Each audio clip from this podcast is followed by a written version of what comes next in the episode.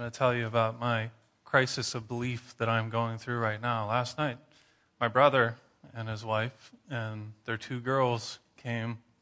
Uh, they're, they're coming to the second service, but they came and we hung out for a while last night. So we, we left and we went to the farm over in Walnut Creek and then we went out to eat and got home and we needed to put the car seat, our car seat, back in our van. We could not find our keys. Spent at least an hour looking for our keys and to the point of praying about it and what are we going to do? We have no idea where these keys? We looked everywhere you could possibly think of ever to think to, to look. There was nowhere else we possibly could have looked.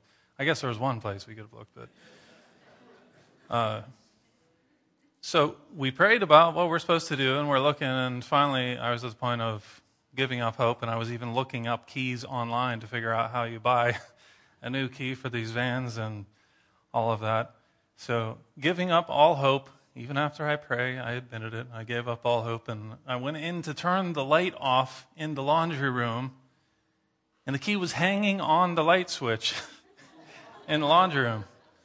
So my crisis of belief is I don't know if God hung it there so I wouldn't miss it, or if my niece took the key and took it in there and hung it on the light switch. So uh, I'm going to tell her later that I'm going to fight her later today. Uh, but uh, it's always good to have family around. That has nothing to do with anything I'm going to talk about today. Just thought I'd share that. Psalm 139 today, we're going to be talking about uh, God's revelation of Himself and some of the things that we see here in Psalm 139 that God has revealed to us. And the point is that God has revealed Himself to us, and there is something that we have to make a decision as to what we're going to do with what He has revealed to us. We'll talk about that more as we go here, but Psalm 139, we're going to start in verse 1. It says, O Lord, you have searched me and you know me. You know, you know when I sit and when I rise. You perceive my thoughts from afar. You discern my going out and my lying down. You are familiar with all my ways. Before a word is on my tongue, you know it completely, O Lord. You hem me in, behind and before. You have laid your hand upon me. Such knowledge is too wonderful for me, too lofty for me to attain. Where can I go from your spirit? Where can I flee from your presence? If I go up to the heavens, you are there. If I make my bed in the depths, you are there. If I rise on the wings of the dawn, if I settle on the far side of, of the sea, even there your hand will guide me. Your right hand will hold me fast. If I say, Surely darkness will hide me, and the light become night around me, even the darkness will not be dark to you. The night will shine like the day, for darkness is as light to you. For you created my inmost being. You knit me together in my mother's womb. I praise you because I am fearfully and wonderfully made. Your works are wonderful. I know that full well. My frame was not hidden from you when I was made in the secret place. When I was woven together in the depths of the earth, your eyes saw my unformed body. All the days ordained for me were written in your book before one of them came to be. How precious to me are your thoughts, O God. How vast is the sum of them. Were I to count them, they would outnumber the grains of the sand. When I awake, I am still with you. If only you would slay the wicked, O God. Away from me, you bloodthirsty men. They speak of you with evil intent. Your adversaries misuse your name. Do I not hate those who hate you, O Lord, and abhor those who rise up against you? I have nothing but hatred for them. I count them my enemies. Search me, O God, and know my heart. Test me and know my anxious thoughts. See if there is any offensive way in me and lead me in the way everlasting. So, as I said, the point of this, what we're going to be looking at today, there's so much that you could take from this passage here, but what we're going to be looking at today is the fact that God has revealed himself among men, and there's something that we have to do with that. Every person makes a decision about what they're going to do with God's revelation of themselves. Even somebody making a passive decision, even, even somebody deciding, well, I don't know what to do with it, that is still a decision. Uh, to push away or disregard what God is revealing about himself. So the point is that there is no there's no middle ground. There's no there was never a, there is never a place where you can just say uh, I, am kind of neutral. I don't know what I'm doing here. I don't know what to do with this. The point is, even a decision not to do something with what God has revealed about Himself is a decision to push God away or to restrain what he is revealing, the truth that he is revealing. We'll explain that more as we go. Psalm 19 says, uh, starting in verse 1. Psalm 19, verse 1, it says, The heavens declare the glory of God, and the skies above proclaim the, uh, his handiwork. Day to day pours, pours, pours out speech, and night to night reveals knowledge. There is no speech, there, nor are there words whose voice is not heard. Their voice goes out through all the earth, and their words to the end of the world. So, the point, what this is getting at, is there is every person across creation from the beginning until now and always will be until the end. God has revealed something about himself to every man, every woman, every person has some sort of knowledge of God. Now, obviously, we have some greater knowledge than the person who is in some kind of uh, uh tribe in, in a distant country that has not heard or doesn't know much of anything about Christ. We know because we're sitting here every week hearing about it. That's, that's some sort of different revelation. But the point is that in the very fundamental aspect of life in creation, God has revealed who He is to some degree to every person. There's not anyone who is beyond God's revelation of Himself in some measure. Uh, the Bible says that, as we just read, even in creation itself. You walk outside, you see the stars, you see the trees, everything around us. Uh, every man, somewhere in himself, even if they choose to suppress that knowledge, somewhere in them, they know that this isn't just the uh, result of time plus matter plus chance. Everybody knows that to some degree. Some people choose uh, to suppress that, and we'll talk about that more as we go. The point is that the Bible says that God has revealed himself in some degree to every person. Uh, so there are those, again, then, who, there are those who embrace the revelation of God, the things that He has revealed about Himself. They embrace that. They uh, desire to know more about what He's revealed about Himself, and they desire to order their life then after what God has revealed about Himself. And then there are those who choose to actively suppress or restrain the truth that God has revealed about Himself. So everybody, again, at some point must make a decision about what God has revealed about himself. So, the first thing, though, that we see here in this passage, uh, in, in Psalm 139, is that uh, we, we see three things here, ultimately, that, that this passage is revealing about God. The first thing that we see here is that God is omniscient, or that's just simply a term that is used to describe what the Bible teaches about God's being. Uh, the word omniscient in the Bible it's not the, the term isn't in the Bible, but is a term to describe what the Bible teaches about God. But the word comes from two Latin words that simply mean all knowledge. So God is omniscient, meaning that the Bible reveals, and what we see in Psalm 139 reveals that God has all knowledge. That means that his knowledge is perfect. That means that he doesn't have to learn anything. He has never forgotten anything. There is nothing that is beyond God's comprehension in his knowledge. He knows everything full well. He knows all things perfectly. He has perfect knowledge and understanding and wisdom. And in that, then, he is perfect in his application of that knowledge. So God knows all things. His wisdom is perfect. His knowledge is perfect. He knows everything there is to know. He doesn't have to learn anything. He's never forgotten anything. And in that, then, God is perfect in his application uh, or his interaction with the world based on the knowledge that he has. So everything that God does is perfect because he knows all things. Um, so the Bible teaches that uh, God is omniscient or all knowing. Um, I'm sorry, I already said that.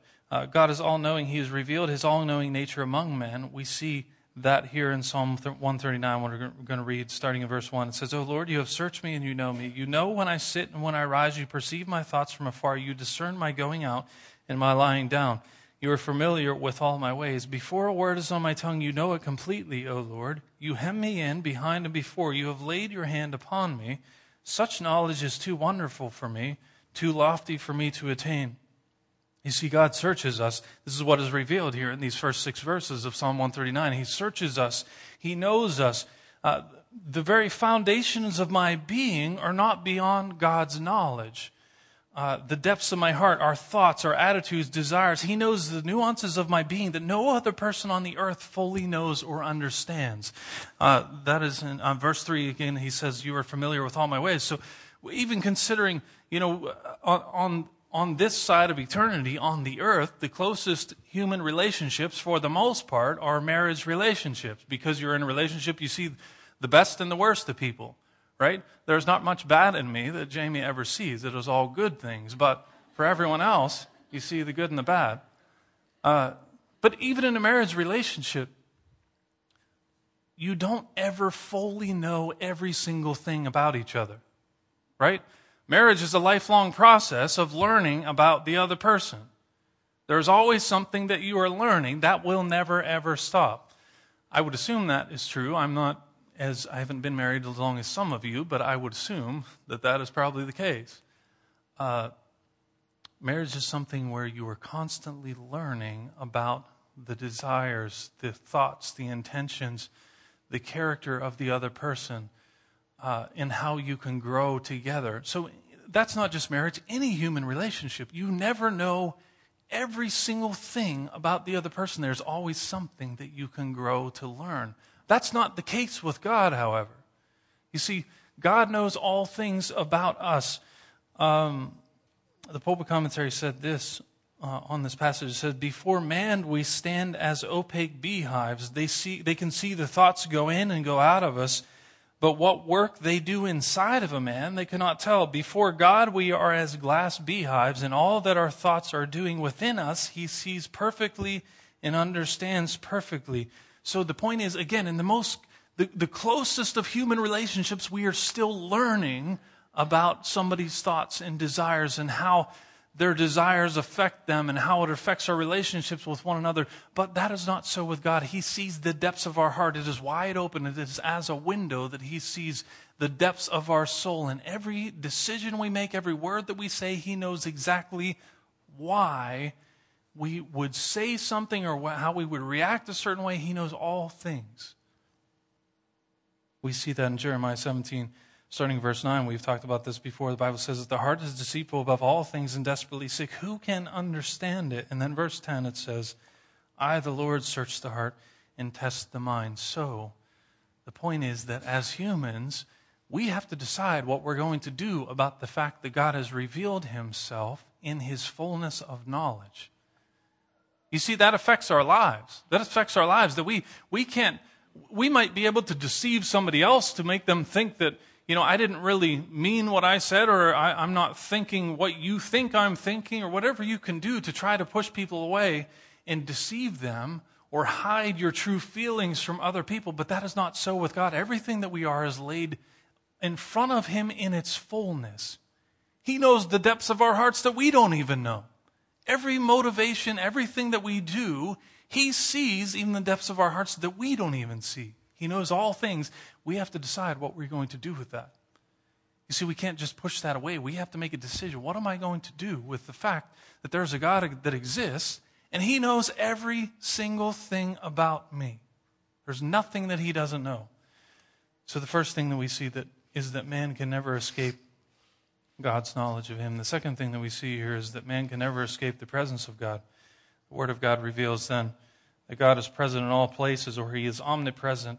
Uh, starting in verse 7, Psalm 139 says, Where can I go from your spirit? Where can I flee from your presence? If I go up to the heavens, you are there. If I make my bed in the depths, you are there.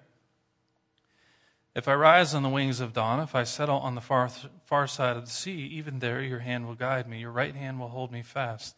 If I say, Surely the darkness will hide me, and the light become night around me, even the darkness will not be dark to you. The night will shine like the day, for the darkness is as light to you. So he says, Where can I go from your spirit? Where can I flee from your presence? You see, sometimes as humans, we have a way of trying to hide ourselves from God. Even not even necessarily in places or trying to go places to flee from his presence, but you realize that some of us can try to hide ourselves in busyness. You see, we have things maybe that God has revealed or convicted me of, and as long as I stay busy or as long as I keep my mind off of this, then I am hidden from it. We try to hide ourselves from God in His searching, in His intentions for us, and His desires from us. Human beings try to hide from what God wants to do within their hearts. You see, we have to decide what are we going to do with the fact that God has revealed Himself, that He has all knowledge and then that He is everywhere, that we can never be away from His presence, that I can't hide myself from His presence, from his watchful eye, from his understanding. I can't hide myself from that. The next thing we see here is that man is always subject to the power and the sovereignty of God. The Word of God reveals that he is all powerful or omnipotent. Uh, which simply means that he has all power. Again, that's not a word that's necessarily in the Bible, but it is a word that is used to describe what the Bible says about what God has revealed about himself. Omnip- omnip- omnipotent, that he has all power, that he is fullness of power, that his power is not subject to anything else or anyone else, anyone else that his power can never be uh, uh, diminished, it can never be increased he has all power and he is perfect in power. The same with his sovereignty. He is perfectly sovereign over all things, meaning everything is under him. But he is, the Word of God reveals that he is omnipotent. Starting in verse 13, Psalm 139, he says, For you created my inmost being. You knit me together in my mother's womb. I praise you because I am fearfully and wonderfully made. Your works are wonderful. I know that full well. My frame was not hidden from you when I was made in the secret place, when I was woven together in the depths of the earth. Your eyes saw my unformed body. All my days, uh, all the days ordained for me were written in your book before one of them came to be. How precious to me are your thoughts, O God. How vast is the sum of them. Were I to count them, they would outnumber the grains of the sand. When I awake, I am still with you. So we see in here the description of God's creative power, that He would uh, knit together uh, the psalmist in his mother's womb, even. He created his inmost being. When I was woven together in the depths of the earth, his, God's eyes saw his unformed body. So we see the creative power and the sovereignty of God outlined in these few verses.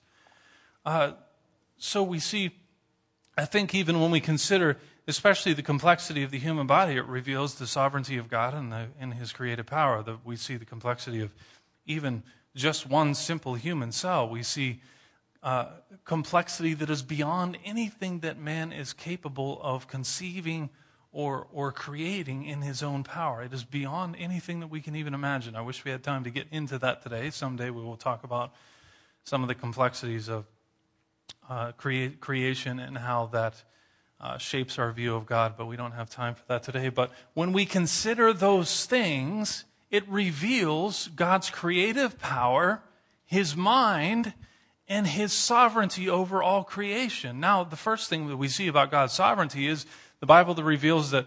Uh, uh, well, let's talk about this first. Let's talk about the, the, complexity of creation just briefly first. Job 26. I want to look about look at the, the complexity of creation is held together by His power. So, uh, before we get to to uh, what I was going to talk about there, the complexity of creation is held together by His power. So, all the things that we see, the human body, the the uh, the fine tuning of the universe, all the things that we see around us that enable us to live and have our being, to be able to have coherent thoughts together, to be able to have interaction together. Everything that we know about life is sustained by His power. Every single thing. And the Bible reveals uh, His, His power uh, in creation is held together by His power. Job, 20, Job chapter 26, I love these, this passage. It says, starting in verse 7, it says that he spreads out the northern skies over empty space. He suspends the earth over nothing. He wraps up the waters in his clouds, yet they do not burst under its weight. He covers the face of the full moon, spreading his clouds over it. He marks out the horizon on the face of the waters, a boundary between light and darkness. Uh, and these are but the outer fringes of his works. How faint the whisper we hear of him. Who then can understand the thunder of his power? Uh, he spreads the northern skies over empty space. He suspends the earth over nothing. He, he holds everything within his grasp. Everything is within his hand. Everything is held together by his power. It was conceived in his mind and then spoken, brought into existence by his power. And it says all of the things that we see around us that are beyond the comprehension of humanity. Everything that we see, it says then, uh, it says, these are but the outer fringe of his works. How faint the whisper we hear of him. Who then can understand the thunder of his power? Everything that we see around us is so complex that it is beyond our understanding, but it is a faint whisper of who God is. Who then can understand the thunder of our God's power? All of creation is held together by the power of God. And then the next thing that we see is everything is subject to, to Him. Uh, he is the one who defines what is good, what is sacred, what is acceptable within his creation. We saw that in our passage that we just read about knitting together. Uh, the psalmist talking about how he was knitted together in his mother's womb. He saw him. Uh, he saw the psalmist when he was formed. All of these things. So what we see then in that is that God's creative power. He has conceived this plan of creation in his mind. He has brought it into existence in his power, and then creation is subject to his mind, his authority, and his power, his justice. All that he is, creation is subject to all that he is. Uh, just for instance, talking about uh, talking about the life that he has created. Let me let me find that verse again. Um, again in verse. Uh, 13. For you created my inmost being and knit me together in my mother's womb. I praise you because I'm fearfully and wonderfully made.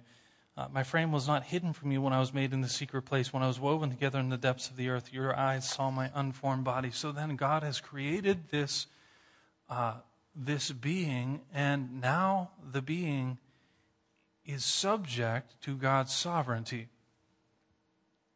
The first thing that we see that the Bible reveals about this is that God created man in his own, in his own image. Man was created in the image of God.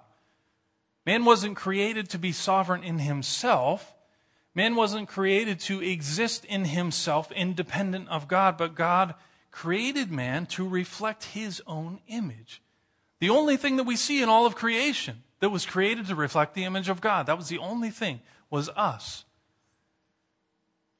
The only thing that we see in creation that God breathed his own life into was humanity. The Bible says that male and female, he created them. You see, all of these things then speak to the sovereignty of God over his creation. You see, the issue that we see today is that man tries to decide that he can be sovereign over creation. We see that in people trying to decide that they, they can tell you when life starts and when it should end. We see that in, in even the things that are going on around us today. People, there are people that exist that hate other people because of how they look. You can't find that in the Bible. There is no room for that whatsoever under a godly worldview. There is no room for that. You see, because God created he breathed his life into man It wasn't based on how the man looked. He decides when life begins, he decides when it ends, he decides what life is. You see, we live in a day where man tries to decide what life is, meaning even today, the simple fact is we try to decide that we can, I can determine myself what gender I am. I don't have that right. You see, there are some things that I, we like to think that we are totally free and sovereign over everything in life. I am not a sovereign human being. I am under the power, I am under the ruling, under the authority of my Creator. I am under that. The only freedoms I have is the freedom that He has given me. We are not fully free. I am free under the, the, the ruling of God, what he, the parameters that he has laid out. I am free under that. You see, we don't get to make those decisions. We don't get to decide when life begins or ends. We don't get to decide what gender somebody might, might be. I don't get to decide that. You don't get to decide that. Even if I don't like what is within me, I don't get to decide that. Now, in saying that, there are people who are struggling in amazingly intense ways with the lies that Satan has put in their hearts. Now, whether what they expect or want to be is true or not, the struggle still exists within their soul, and we have to be careful how we approach situations. We still have to be able to talk to people in love, express the truths of God in love, knowing that whether what they are looking towards is true or not, there is still a struggle for their soul going on within them. So I have to be careful how I approach the situation. Now, let's take that in, in this might be an extreme example, but we'll use it. You, I think you'll get the idea. I didn't intend to talk about any of this today. There are clinics where you can go to where people can make decisions about things that they're going through, and there are people that stand outside and scream at them. And I'm not telling you not to even go to a place to try to talk to somebody, but there are people that will dress up in Grim Reaper suits and stand outside of clinics. That is not an effective way. I can guarantee you, you're not going to affect somebody's heart by doing that. Now, listen, that in itself might not be, that it's not okay in itself, the act of what's, what somebody's going towards, but somebody, somebody might make that decision just because they don't want to deal with it. There are people that make that decision. But there are also people that make that decision because they have been abused in horrendous ways. Now, I'm not saying that the end result is okay because of that, but what I'm telling you is there's still a person who has been abused and struggled and going through a battle within them souls because somebody else, independent of them, has made a decision to step into their life and uh, subject them to their base instincts. Somebody has been abused. That exists. All of those things exist from the extreme where somebody makes a decision just because they don't want to deal with it to somebody who has been abused in ways that most of us can't imagine. What I am saying to you today is when we deal with sinful things, when we deal with things that are wrong, we still have to look with compassion on the heart of a person who might be dealing with abuse or anything like that you, that you can imagine, or somebody who doesn't know if they're a man or a woman. That in itself we don't accept that, but I still have to have the compassion on somebody who is struggling in that confused, in that, that far off from God where they don't even know the very foundation of who they are. They have no idea. That isn't something that somebody just wakes up one day and I don't have any idea. It is something that Satan has placed in their heart for their destruction. I have to be aware of that. I'm not telling you that those I don't want you to go from here and somebody try to misinterpret what I said and that I'm saying these situations are okay. I'm not saying that. I'm saying that we have to be careful in our approach. That we still have to love people. We still have to have compassion on people and not understand, well, this person just, they're just confused about who they are. No, Satan desires to destroy them. He's putting something in their heart. The Bible says that sin wages war against their soul. There is a war going on within them. We have to be aware of that and approach them in godly truth, but in true sacrificial love, desiring to have compassion and mercy on people because Satan's goal is to destroy people and lead them away from God and to see them separated from Him forever.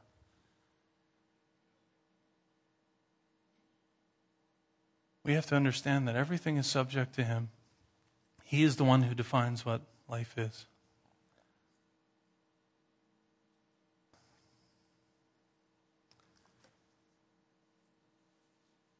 Why does this matter today? See, this matters today because the Bible says, let me, let me read this Romans chapter 1. Romans chapter 1, it says, starting verse 18 For the wrath of God is revealed from heaven against all ungod- ungodliness and unrighteousness of men who by their unrighteousness suppress the truth. For what can be known about God is plain to them because God has shown it to them. For his invisible attributes, namely his eternal power and divine nature, have been clearly perceived ever since the creation of the world in the things that have been made, so that they are without excuse. For although, although they knew God, they did not honor him as God or give thanks to him, but they became futile in their thinking, and their foolish hearts were darkened. Claiming to be wise, they became fools and exchanged the glory of God uh, the glory of the immortal God for images resembling mortal man and birds and animals and creeping things. You see, there are those who actively suppress or restrain the truth in their unrighteousness. What is the result of the suppression or restraint of the truth of God. God reveals himself in truth, and to some degree, every person knows that God is, and yet they choose not to honor him. The result is that they become futile in their thinking, and their hearts become dark. Uh, they exchange the glory of what has been revealed to them and that revelation with the intent to restore them. They, they exchange the glory of what has been revealed to them, and the intention of what God has revealed to us is with the intent to restore us to the place of peace with God and the place of living out His created purpose. People exchange the glory of what God has revealed to them for mere images. Again, it says they exchange the glory of immortal, the immortal God for images resembling mortal man and birds and animals and creeping things. They become futile then in their thinking Futile means empty, foolish, or vain, vain being self absorbed or conceited. The simple suppression of the revelation God, of God leads to every kind of destructive behavior and ideology that we see at work in the world around us right now. The suppression of the truth that God has revealed about Himself. All the things that we see here in Psalm 139, that He knows all things that he is everywhere. I can't hide from him. That he is sovereign in his power over all of creation. creation. He has revealed this among men. That should tell us that I am subject to him.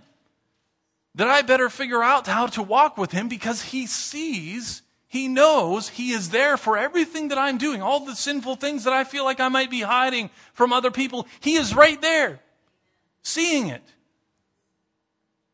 He sees all of those things revealing that to me, I should know then he has provided a way for me to have peace with him through Christ. So I better figure out how to walk in that. Because I'm subject to all these things that he's revealed about himself. But some people choose to suppress that truth. I'm almost done. Some people choose to suppress that truth.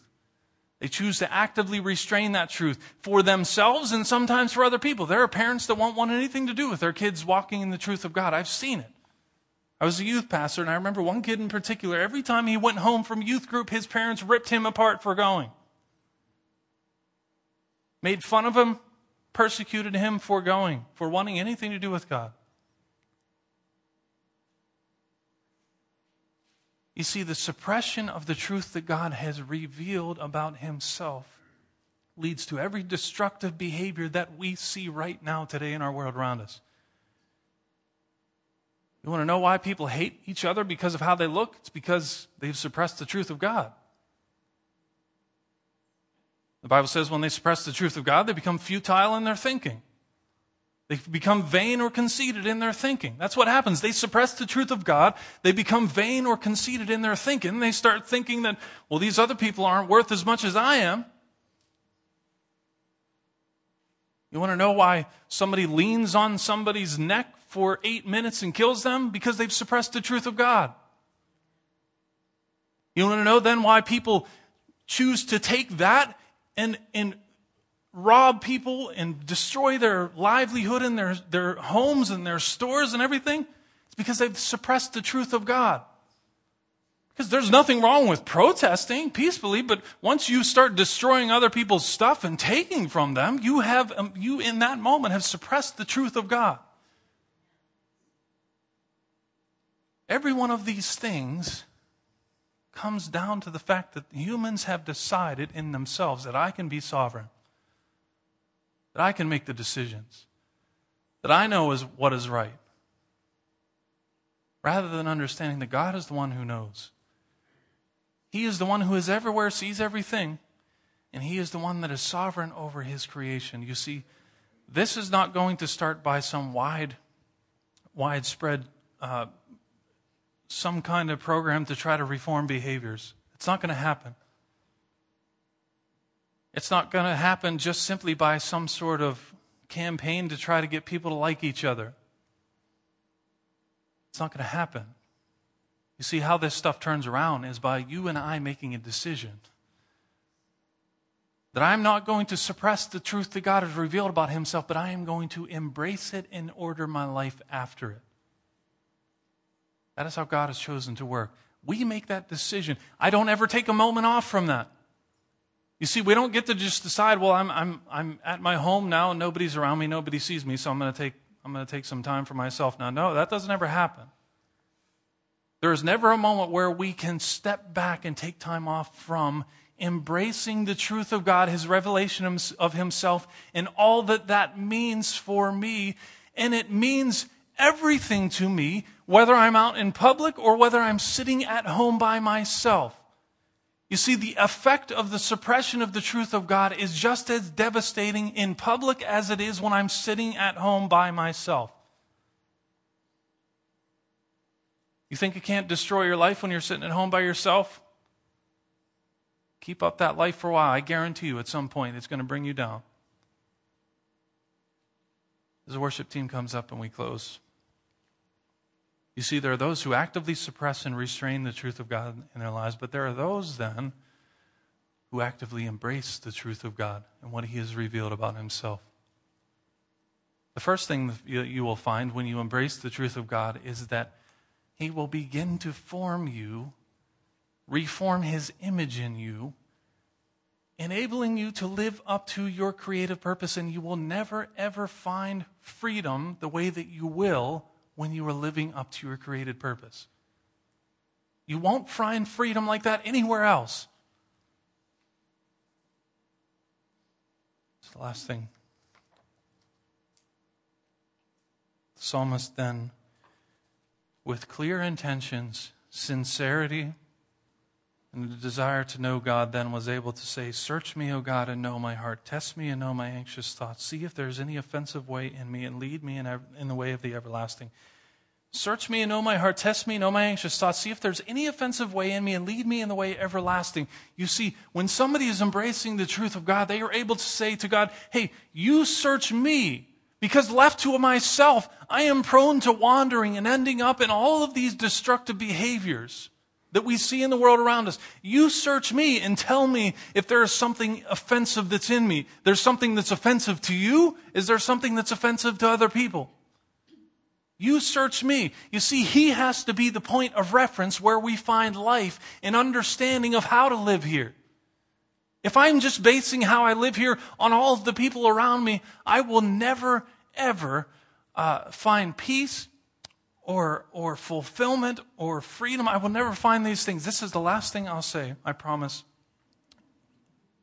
You see this in, in uh, um, I don't know if I've said this before, but when I tune my guitar, uh, I try to never tune my guitar by ear.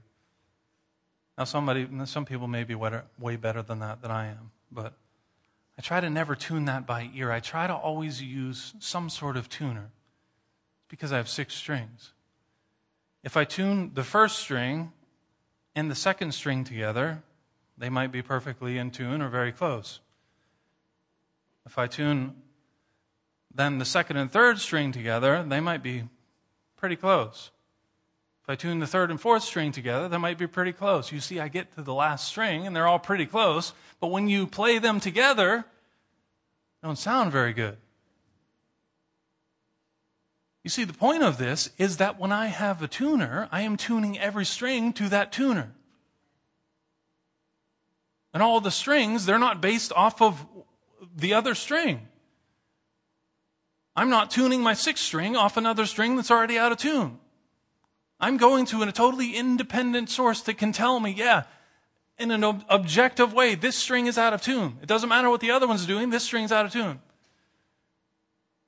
You see, that is what happens in our spiritual life. I can't make my decisions in life based on what I see in other people.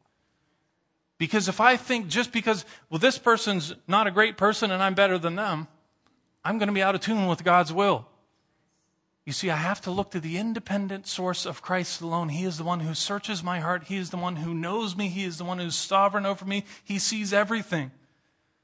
I go to Him to be the one who tunes me, and the next person does the same thing. They go to Christ to be tuned to Him. Then the next person, you see, all of us, we can't tune ourselves to each other, but each of us has to look off to God as the source to tune our hearts to Him and as we do that, then we are able to live out in harmony the created purposes of God. What this comes down to is we have to make a decision individually that I'm going to embrace the truths of God and order my life after what He has revealed about Himself. God, we thank you today for the truths of your word, the ways that you speak to our hearts. Father, we thank you that you are a God who